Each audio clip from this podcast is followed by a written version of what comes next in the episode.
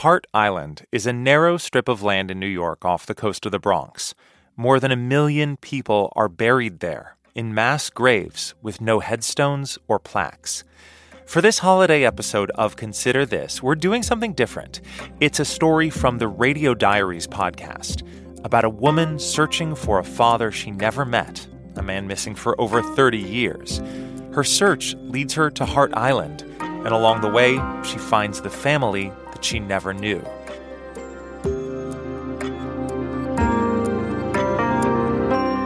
From NPR, I'm Ari Shapiro. It's Thursday, November 23rd. Happy Thanksgiving. This message comes from NPR sponsor, the Capital One Venture X Card. Earn unlimited 2x miles on everything you buy. Plus, get access to a $300 annual credit for bookings through Capital One Travel. What's in your wallet? Terms apply. Details at CapitalOne.com. This message comes from NPR sponsor BetterHelp. If you had an extra hour in the day, how would you use it? BetterHelp Online Therapy can help you figure out what's most important to you so you can prioritize it. Learn to make time for what makes you happy. Just fill out a brief questionnaire to get matched with a licensed therapist and switch therapists anytime for no additional charge. Visit betterhelp.com slash NPR today to get 10% off your first month. This message comes from NPR sponsor Carvana. Shop for your next car the convenient way, 100% online with Carvana. Getting pre qualified takes less than two minutes. Then see your real terms as you shop. Visit Carvana to finance your dream car the convenient way. It's Consider This from NPR. Since 1996, Radio Diaries has given people recording equipment and worked with them to report their own personal stories and histories. Radio Diaries' new series, The Unmarked Graveyard, tells the stories of people who were buried on Hart Island, America's largest public cemetery. Many of those people have gone unidentified. In this episode, a woman's decades long search for her biological father leads her to Hart Island.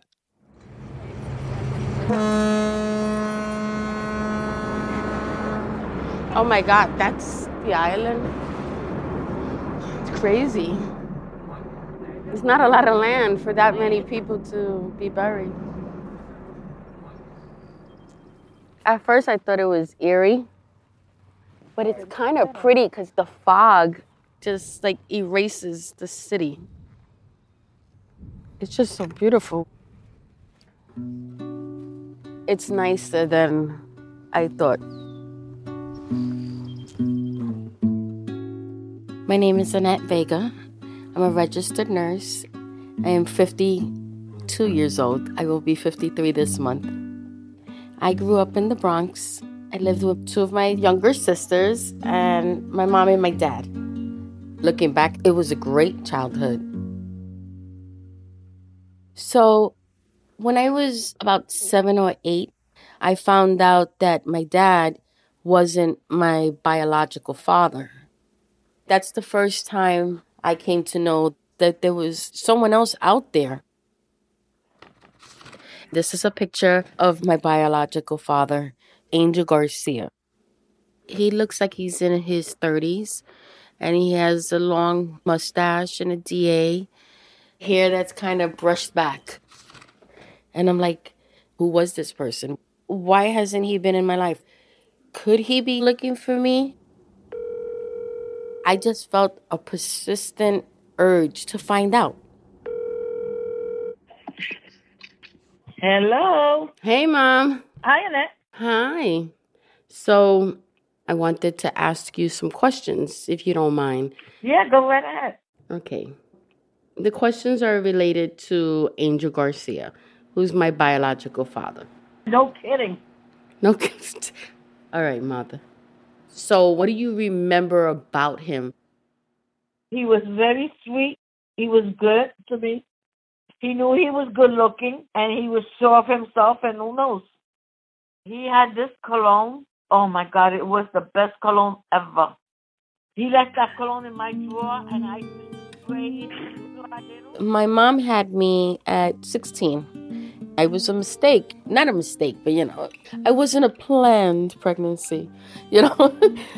She was a teenager growing up in the Bronx, and there was a young man. Everyone called him Machu. You know, they had a little summer romance. He'd be working in the auto body shop, and she'd go home happily with grease on her backside of her shorts. And I'm like, Mom. He used to love to drive. He used to steal cars. And I think he used to steal cars just for the fun of it. Wow. He was a bad boy. So I guess maybe I was into bad boys. Who knows? Aren't we all? Do you remember the last time you guys saw each other? I seen him after I gave birth to you. We hooked up again, and um, then he used to pick you up I, and and talk to you, and we used to go on car rides with you and everything like that. And then he disappeared one day, and I went to his job, and they told me no that there was another woman looking for him and all that. So I never went back, and I never looked for him again.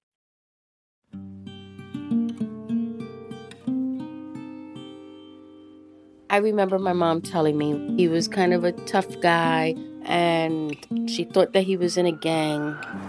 The South Bronx, one of New York City's roughest neighborhoods, and since the mid 60s, home to an outlaw motorcycle gang who called themselves the Chingalings. I remember hearing about the Chingalings. They were notorious motorcycle gang that people were fearful of. I thought he might be with them. So, what does it mean to be a Chingaling? The religion we got is a Chingaling religion. That's the only religion we have. Ride our bikes, party, hang out. This is like a family thing. So, I literally walked up to the Chingaling's house in the Bronx. It's like painted in black and, you know, motorcycles all around. And guy comes out looking rough. He comes over, he talks to me, and I tell him I'm trying to find my father. They call him Machu. He has green eyes.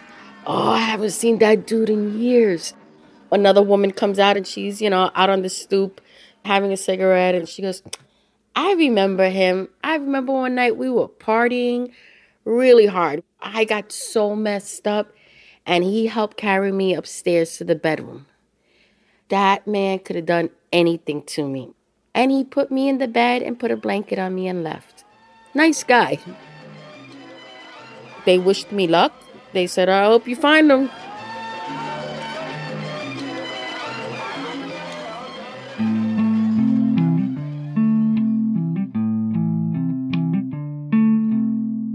I felt kind of silly looking for so long without a real reason as to why I was looking for him. I didn't need him to be my father, but I still really wanted to find him. There were thousands of questions. Where's his family? Do I have brothers? Do I have sisters? Do I have a grandmother? Do I have aunt? Where's his people? It was late January.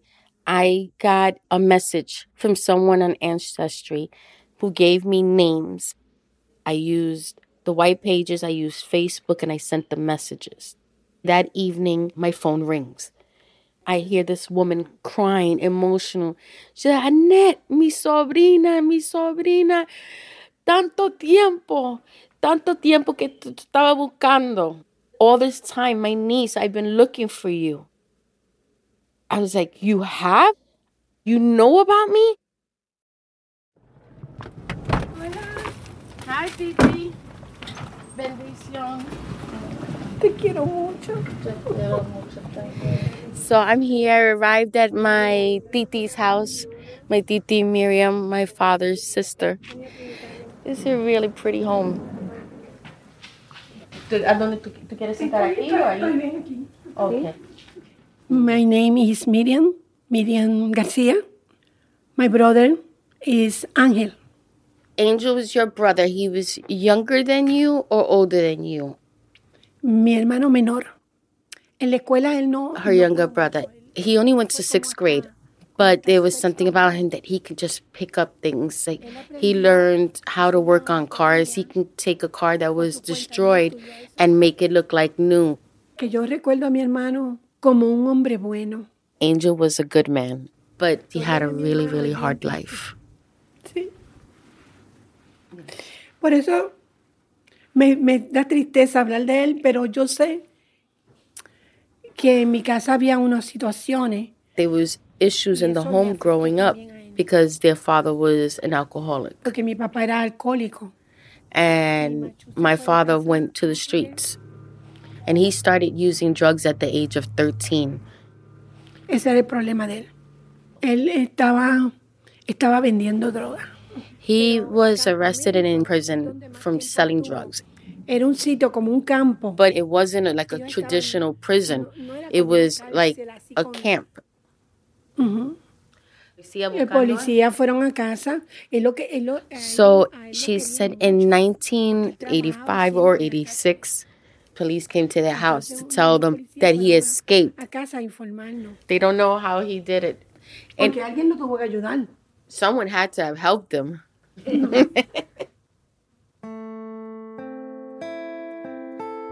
Mira, yo recibí una llamada de él. She said she received a phone call from him in the summer of 1989 that he was very sick with pneumonia and he wanted to come home. con mi esposo. Después yo fui a Nueva York. Her and her husband went to New York. Caminamos por muchas calles, They walked through the streets looking for him, pero no, pero más nunca volví a saber de él. but she never heard from him again. She hasn't seen him in 30 years. She said, I don't think he's alive.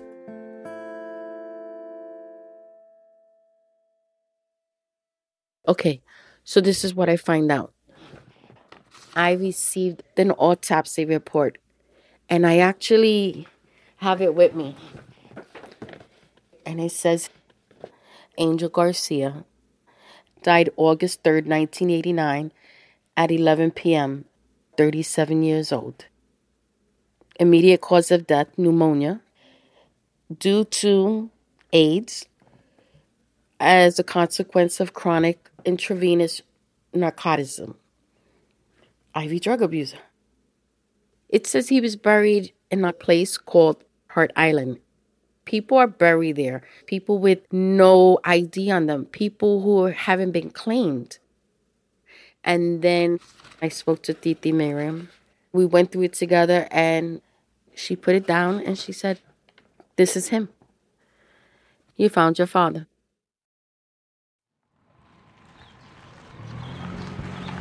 All right. What's up?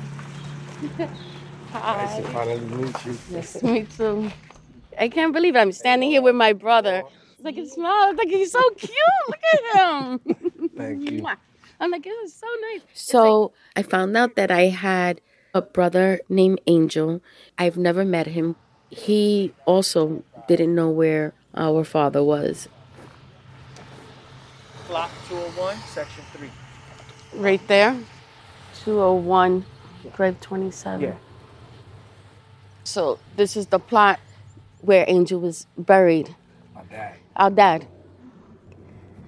Wow. I was always his biggest fan, like rooting for him. Yeah. I must have been like seven years old. And we went to the prison to visit him. He gave me like a boat made out of like wood and and that's the last time that I seen him. Well, now I know where he's buried. The people that loved my father, whether it my brother, my aunt, my cousins, everyone talks about how he was such a good guy. I think they were afraid to tell me the bad stuff, whether it's being in a gang or being in prison, being an IV drug abuser. You know, Angel was not an angel, but it's who he is. I mean, it's not a complete story without all of it. I'm putting flowers here at his grave, just planting and marking because he's here. He's not lost. I'm happy to see where he lays and to like mm-hmm. tell him like, yo, Annette found you, she found us, and we're here. And now we know where you are.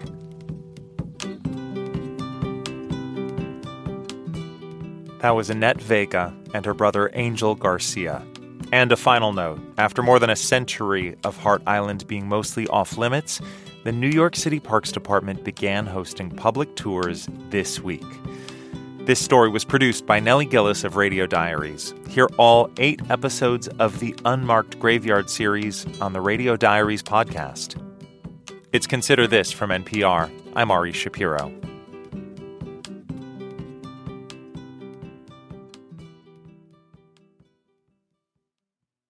At this year's Oscars, Oppenheimer took home the award for Best Picture.